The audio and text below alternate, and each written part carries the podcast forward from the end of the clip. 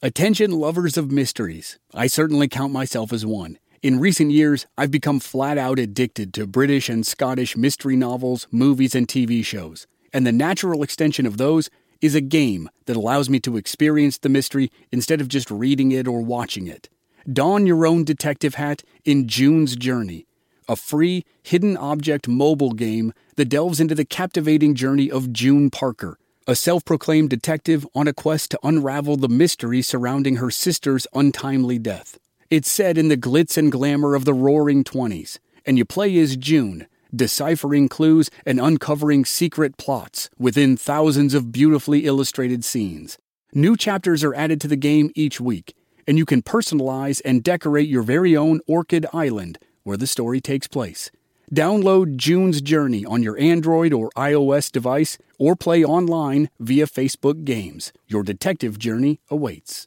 With the Lucky Land slots, you can get lucky just about anywhere. This is your captain speaking. Uh, we've got clear runway and the weather's fine, but we're just going to circle up here a while and uh, get lucky. No, no, nothing like that. It's just these cash prizes add up quick. So I suggest you sit back, keep your tray table upright, and start getting lucky. Play for free at LuckyLandSlots.com. Are you feeling lucky? No purchase necessary. Void where prohibited by law. 18 plus terms and conditions apply. See website for details.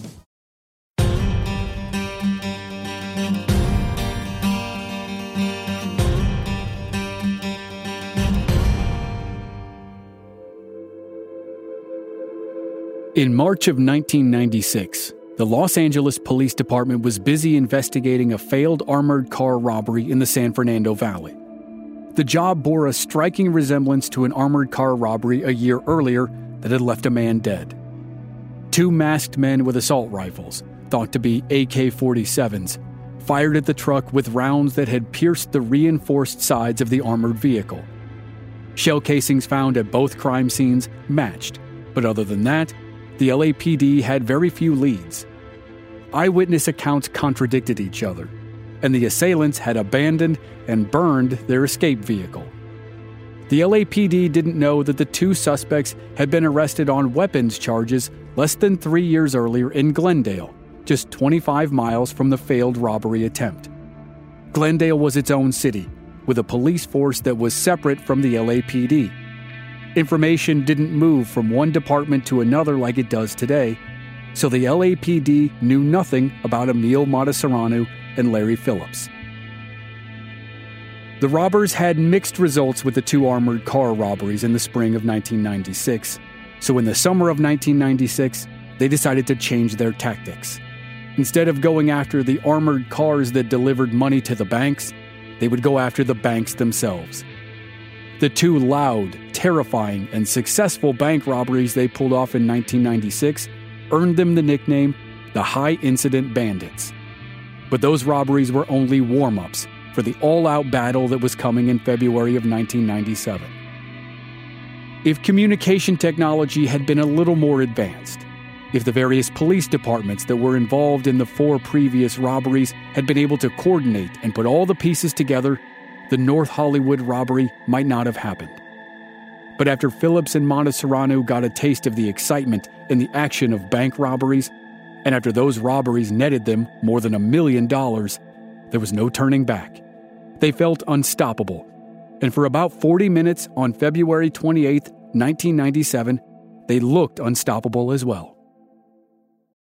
This is the story of the one. As a maintenance engineer, he hears things differently. To the untrained ear, everything on his shop floor might sound fine but he can hear gears grinding or a belt slipping. So he steps in to fix the problem at hand before it gets out of hand. And he knows Grainger's got the right product he needs to get the job done, which is music to his ears. Call, clickgrainger.com, or just stop by. Granger, for the ones who get it done.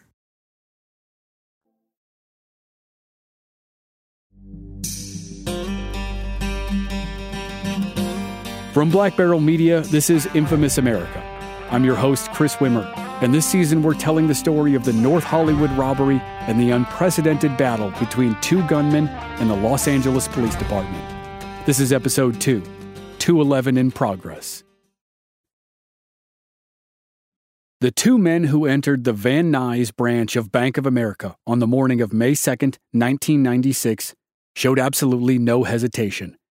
One customer said she heard someone behind her yell at the customers to get down on the ground or they'd be killed.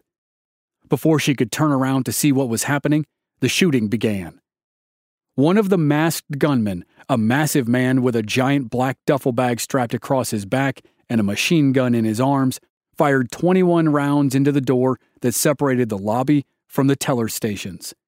The lumbering man easily shattered the door with one kick of a foot that wore a black Reebok shoe.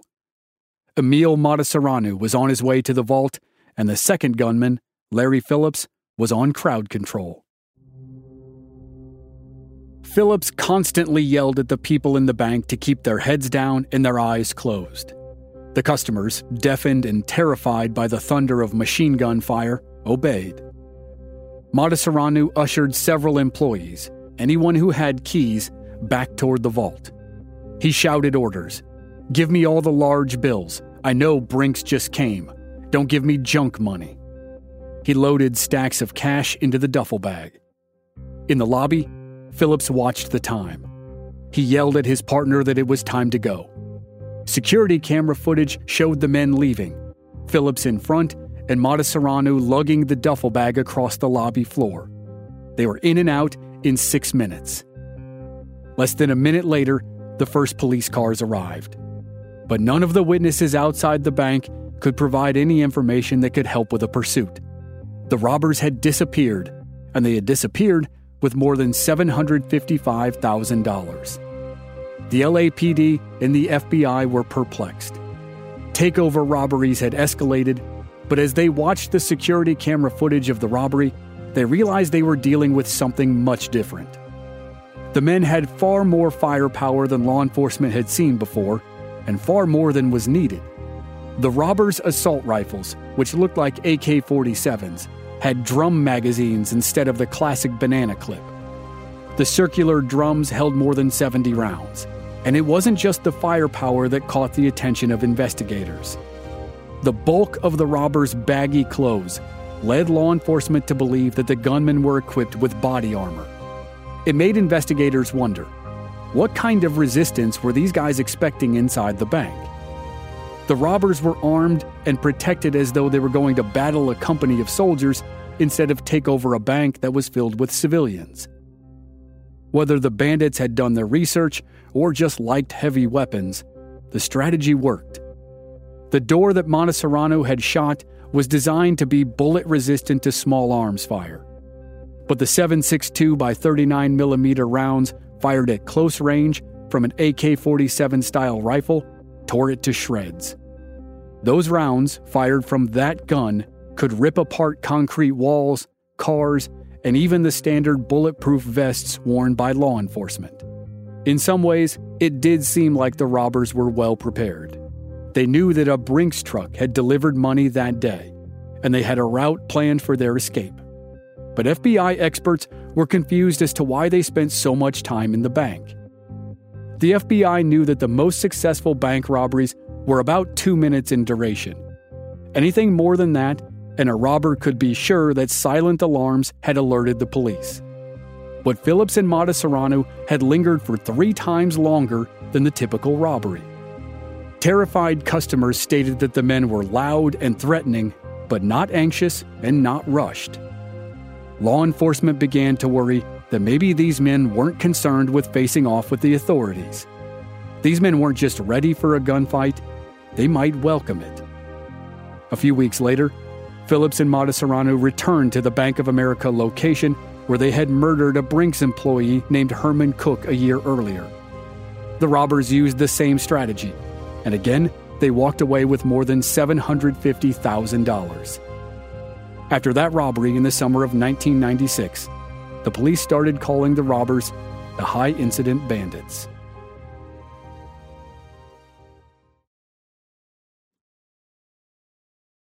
While bank robberies continued throughout Los Angeles, the LAPD and the FBI paid special attention to the high incident bandits.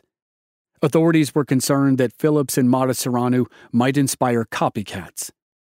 The nightmare scenario was that heavily armed gunmen might start showing up at banks all over the city.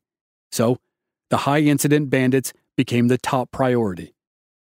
LAPD investigators, federal agents, and members of Metro Division SWAT formed a task force to catch the bandits. Since there were no good leads on the identity of the bandits, the best option was to stake out banks in the area. The stakeout operation focused on larger banks that would have larger quantities of cash on hand. But two months of surveillance, thousands of man hours, and a valley wide dragnet accomplished nothing. By the fall of 1996, Phillips and Matasareanu were ghosts. The task force disbanded. Maybe the robbers were already in jail for other crimes. Maybe they were content with the $1.5 million they'd stolen earlier in the year. There was no way to tell. The cops held out hope that one of the bandits would make a ridiculous purchase that raised suspicion, but that didn't happen either. Phillips and Matasareanu spent their riches modestly. They rented homes for their wives and children. Matasareanu in Rowland Heights and Phillips farther south in Anaheim. Phillips did buy a sports car, a Jaguar, but that wasn't enough to tip off investigators. The only high priced item that Matasareanu spent money on was a medical bill. That fall, after the successful robberies in the spring and early summer, Matasareanu began suffering headaches and dizzy spells. One night, he collapsed in a Denny's restaurant and was rushed to the hospital. A hematoma on his brain that could have become life threatening required expensive surgery. The total cost was $45,000, but he only ended up paying the $15,000 down payment. Regardless of price, the surgery was a big reason why the bandits were out of sight for several months. While recovering, Matasareanu struggled. Depression set in, and his refusal to take his medication led to mood swings and violent outbursts. It's believed at this time his wife took their children and moved out. Matasareanu's mother said later that, following his surgery, he told her he didn't want to go on living. While Matasareanu recuperated, Larry Phillips made a trip to Denver for the Thanksgiving holiday to visit his father. Larry Sr. told an investigative journalist years later that his son's spirits were high and that he seemed to be in a good place financially, which was rare. But Larry Sr. also confessed that his son had said that he had, quote, something to take care of. Larry Jr. insinuated that whatever he had planned, he might not walk away from it. Larry Sr. had heard his son say before that he wouldn't let anyone put him in prison ever. According to the father, that was the last time he talked to his son. No one knows for sure if Phillips and Matasareanu had their next heist planned when Larry talked to his father but it's believed that they continued to stockpile weapons and ammunition during the fall of 1996, and that they might have been modifying some of the weapons to make them fully automatic. And on top of the growing arsenal, those statements by family members paint a picture of Phillips as a person who vowed to never be taken alive, and Matasareanu as a person who was in a dark place and harboring thoughts of death. It was a dangerous combination. And as 1996 turned to 1997, the pair were almost certainly planning their next job. By the end of February 1997, they were ready. The high incident bandits were going back to work, and their target was Bank of America Branch 384 in North Hollywood. They brought their arsenal, they brought their body armor, and they brought their aggressive, nothing to lose mentality. The problem was Bank of America finally found a couple simple security measures that would cause major problems for the most dangerous bank robbers in Los Angeles.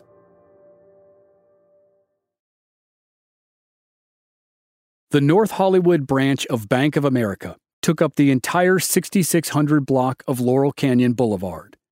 It was a big building with two entrances and two parking lots. Across Laurel Canyon Boulevard from the bank was the Valley Plaza Mall, it was what lots of people in America call a strip mall. It was a two story building with businesses that mostly faced the parking lot right out front. It wasn't one of the big indoor malls with a hundred shops where people wander around for hours.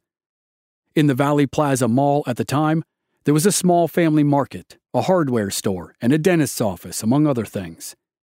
In the middle of the parking lot, there was a kiosk that made keys. If you needed a copy of the key to your house, you could quickly drive up and take it to the guy in the booth. The kiosk was about the size of a couple old fashioned telephone booths. And, to no one's surprise, it was not built to withstand bullets from fully automatic assault rifles. Laurel Canyon Boulevard is a major street in Los Angeles, both in the Valley and in West Hollywood. It's lined with businesses, but in the Valley, in North Hollywood specifically, all the neighborhoods around the street are residential. Bank of America and the Valley Plaza Mall were surrounded by small family homes. On the morning of February 28, 1997, Larry Phillips and Emil Matasareanu sat in a 1985 Chevy Celebrity in the north parking lot of the bank. They stepped out of the car a little after 9 a.m. They planned to leave the car running when they went into the bank. They wanted to be inside for no more than eight minutes, and they wore watches so they could easily track the time. As with the previous robberies, they planned to go in loud and aggressive. Matasareanu would get access to the vault. Phillips would remain in the lobby and keep the customers and employees on the ground and quiet with their eyes shut. This game plan had already netted them more than $1.5 million, and they hoped they would get about another $750,000 that morning. Both men were decked out in body armor. Phillips wore more than 40 pounds of armor, including a bulletproof vest. He'd crafted coverings for his arms and legs that were made from patches of Kevlar. Other than his head, very little of his body was unprotected. The much larger Matasareanu wore only a vest that he had reinforced with bullet resistant steel plates. From his waist down, he was vulnerable. Both men wore tactical vests that were loaded with hundreds of rounds of extra ammo, and they both wore black ski masks. And if the general sight of two guys wearing dark clothing, black ski masks, bulky body armor, and vests jammed with clips of ammo for machine guns wasn't scary enough, the assault rifles themselves would have pushed the average civilian over the top. Phillips and Matasareanu carried Norinco Type 56 rifles. They're made in China, but they're identical to the Russian made AK 47s, which was why everyone at the time, and in the immediate aftermath, and even some still today, said the robbers carried AK 47s. The guns are the same, but the robbers used the Chinese model that had the less familiar name. And there were two more differences that were far more important than the name. The robbers had illegally modified the rifles from semi automatic to fully automatic. A semi auto rifle would only fire one bullet each time the trigger was squeezed. With a full auto rifle, the shooter could hold the trigger and spray a non stop torrent of bullets in any direction. The second difference was that the robbers replaced the familiar curved ammunition magazines, sometimes called banana clips, with circular drum magazines that can hold 75 to 100 rounds. It was the modern equivalent of the old Tommy gun from the gangster era of the 1930s. And those weapons were just the beginning. Phillips also carried a Beretta 9mm sidearm. In the trunk of the car, they had a Heckler & Koch 91A3 rifle with 40 round magazines, a Bushmaster XM15 dissipator, and a third automatic Norinco rifle. And if you can't picture the HK or the Bushmaster, look them up. You might recognize them. They look like they walked off the set of an action movie from the 80s or 90s. In fact, the Norinco Type 56 and a close cousin of the HK were used in the 1995 bank robbery movie Heat that starred Robert De Niro, Al Pacino, and Val Kilmer. In all, Phillips and Matasareanu loaded up five high powered rifles and more than 3,000 rounds of ammunition to rob a bank in a residential neighborhood on a Friday morning. Hello, it is Ryan, and I was on a flight the other day playing one of my favorite social spin slot games on chumbacasino.com. I looked over the person sitting next to me, and you know what they were doing? They were also playing Chumba Casino. Coincidence? I think not. Everybody's loving having fun with it. Chumba Casino is home to hundreds of casino style games that you can play for free anytime, anywhere, even at 30,000 feet. So sign up now at chumbacasino.com to claim your free welcome bonus. That's chumbacasino.com and live the Chumba life. No purchase necessary. VGW Group. Void were prohibited by law. See terms and conditions. 18 plus. At some point before exiting the vehicle, Phillips and Matasareanu took significant doses of phenobarbital a drug that they could have had access to because it was one of the drugs Matasareanu could have had after surgery. It could lower anxiety, even make a person lethargic. It could also make people confused, limit their muscle mobility, and affect their sense of time. Maybe the robbers wanted it to calm their nerves. Maybe they'd taken it before, or something like it.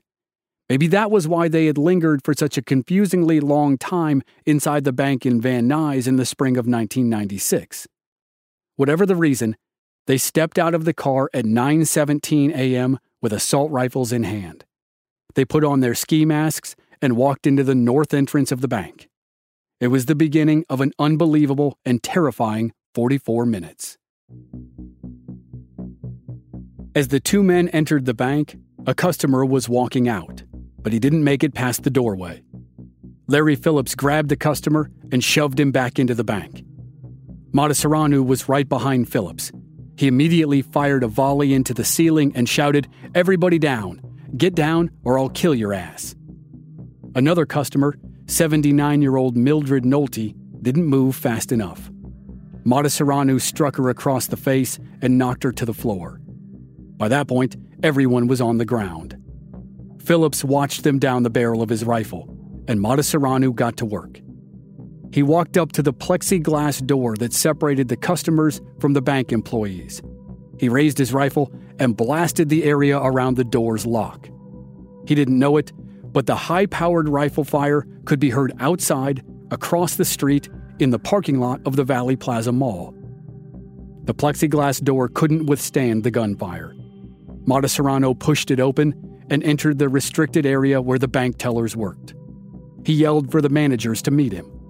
He wanted access to the vault, and 26 year old bank manager John Villagrana slowly stood up and said two keys were needed. He had one, but someone else had the other. Matasareanu cracked him on the head with the rifle stock and told him to get it. Villagrana, with his head bleeding, retrieved the second key from a coworker and led Matasareanu back to the vault. Inside, the cash was kept in lockers. Villagrana began opening them, and Matasareanu saw that the first locker contained small bills, ones and fives. Without warning, he fired into the locker. Shredded money floated around the vault like confetti. Matasareanu hit Villagrana again and demanded the big bills. Villagrana reached into the second locker and started shoveling wrapped packs of 20s 50s, and 100s into Matasareanu's duffel bag. As Villagrana worked, Matasareanu demanded to inspect the bills. He didn't want old, torn up bills like the ones they'd stolen in their first armored car robbery. He wanted the new, pristine bills, and he knew enough to check for the security die packs that could explode and render the money worthless. Carefully but quickly, Villagrana displayed each bundle of bills before he tossed it in the bag. There were no die packs, but Matasareanu was late in making his demand. By the time he started forcing Villagrana to show him the money, Villagrana had already thrown a bundle into the duffel bag that was loaded with a die pack.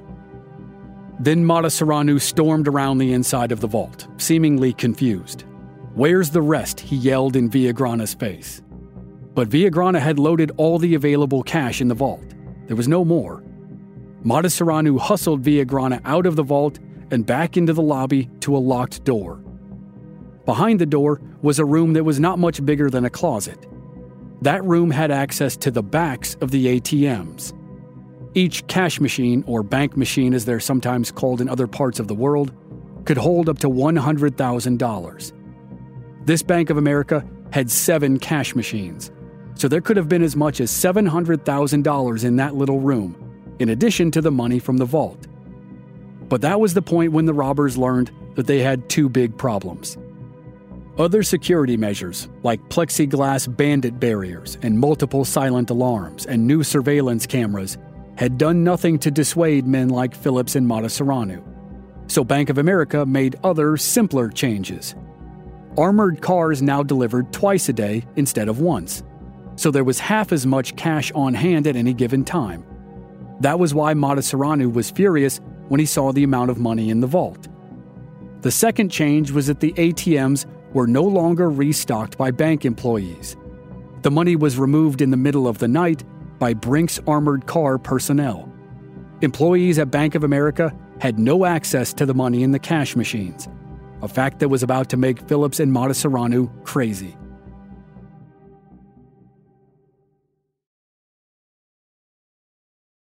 Matasareanu was enraged, and he called for Phillips to join him in the ATM room. In the confined space, the robbers opened fire on the backs of the cash machines. They assumed they could just blast the machines open, or it was a sign of growing frustration. The machines remained secure, but shrapnel and bullets ricocheted around the room. In the bank lobby, the terrified customers heard the roar of gunfire.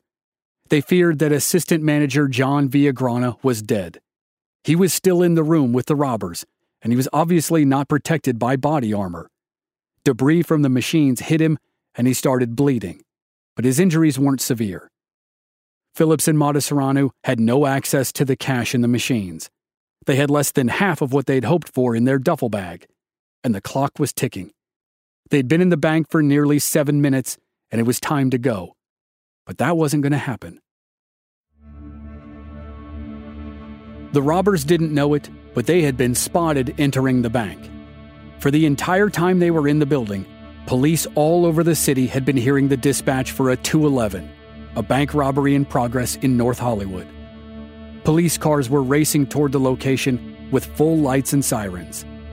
More than 30 officers were hearing the words shots fired as they hurried to 6600 Laurel Canyon Boulevard. Unfortunately, the first officers on the scene only knew the generic description a bank robbery in progress, shots fired. They had no idea the shots were fired from fully automatic assault rifles by guys wearing body armor or bulletproof vests. Then another call went out from a patrol car with the designation 15A43. Officer Loren Farrell said, 15A43, requesting assistance. We have a possible 211 in progress at the Bank of America Laurel Canyon, north of Kittridge. Farrell and his partner, Officer Martin Perello, just happened to drive by the bank as Phillips and Matasareanu walked into the building and began the robbery. The two officers pulled their car over to the side of Laurel Canyon Boulevard and listened to their radio as officers in the area began to respond. Officer James Zaborovan, a rookie who was exactly two months and eight days out of the police academy, and his training officer Stuart Guy were two of the first to arrive. They pulled into the parking lot of the Valley Plaza Mall directly across the street from the bank. Zaborovan grabbed their standard shotgun from the floorboards in the front seat of the car. This was his first robbery, but he was confident it would play out like most of the others a hasty surrender by the robbers or a prolonged hostage negotiation with the SWAT team, and hopefully no injuries. Zaborovan and Guy exited their car and approached two detectives who had also arrived on the scene Tracy Angeles and John Krulak. The detectives were wearing typical plain clothes that certainly did not include protective vests or body armor. All four took a position behind the kiosk that made keys in the middle of the parking lot. From that vantage point, they could see both entrances to the bank. Nearby, Officer Martin Whitfield was parked near a middle school to stop people from speeding through the school zone.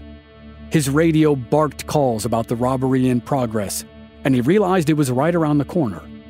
He hit his lights and sirens and made the short trip to the intersection of Laurel Canyon Boulevard and Archwood Street, north of the bank.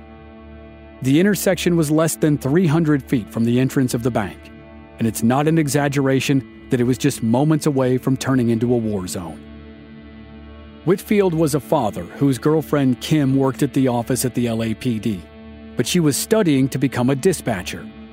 As fate would have it, Whitfield gave her a police radio before he left home that morning so she could listen in and learn the codes and the jargon that she needed for the job.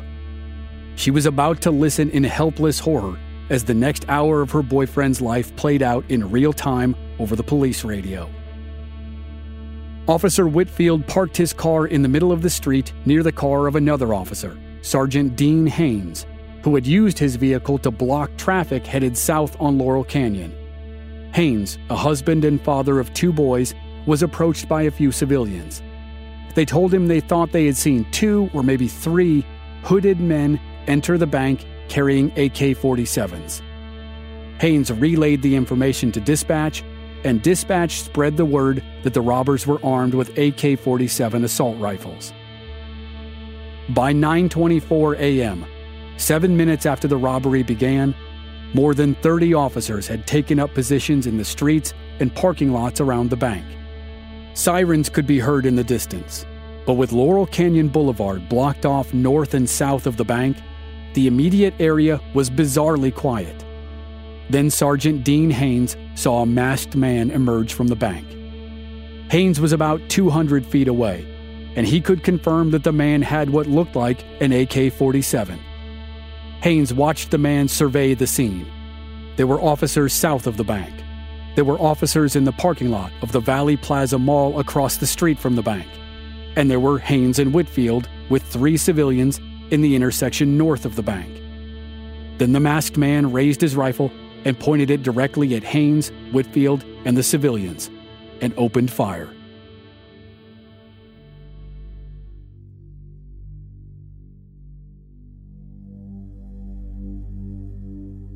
Next time on Infamous America, the battle for North Hollywood begins.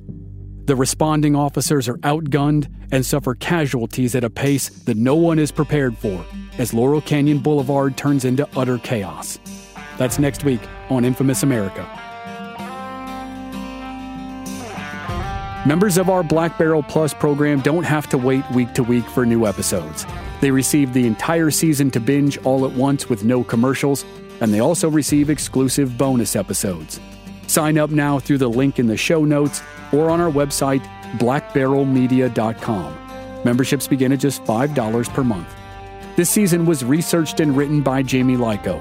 Original music by Rob Valier. Copy editing by me, Chris Wimmer, and I'm your host and producer. Find us at our website, blackbarrelmedia.com, or on our social media channels. We're Black Barrel Media on Facebook and Instagram, and B Barrel Media on Twitter. And you can stream all our episodes on YouTube. Just search for Infamous America Podcast. This show is part of the Airwave Media Podcast Network. Please visit airwavemedia.com to check out other great podcasts like Ben Franklin's World, History of the Great War, and many more. Thanks for listening.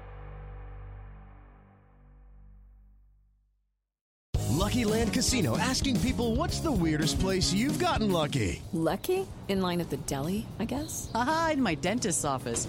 More than once, actually. Do I have to say? Yes, you do. In the car before my kids' PTA meeting. Really? Yes. Excuse me, what's the weirdest place you've gotten lucky? I never win and tell. Well, there you have it. You can get lucky anywhere playing at LuckyLandSlots.com. Play for free right now. Are you feeling lucky? No purchase necessary. Void where prohibited by law. 18 plus. Terms and conditions apply. See website for details.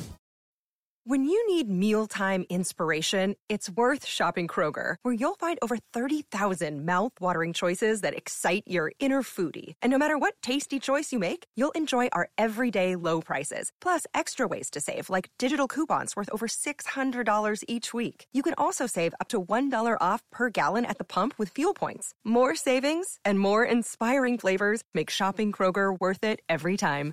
Kroger, fresh for everyone. Fuel restrictions apply. With the Lucky Land slots, you can get lucky just about anywhere. This is your captain speaking. Uh, we've got clear runway and the weather's fine, but we're just going to circle up here a while and uh, get lucky. No, no, nothing like that. It's just these cash prizes add up quick. So I suggest you sit back, keep your tray table upright, and start getting lucky. Play for free at LuckyLandSlots.com. Are you feeling lucky? No purchase necessary. Void where prohibited by law. 18 plus terms and conditions apply. See website for details.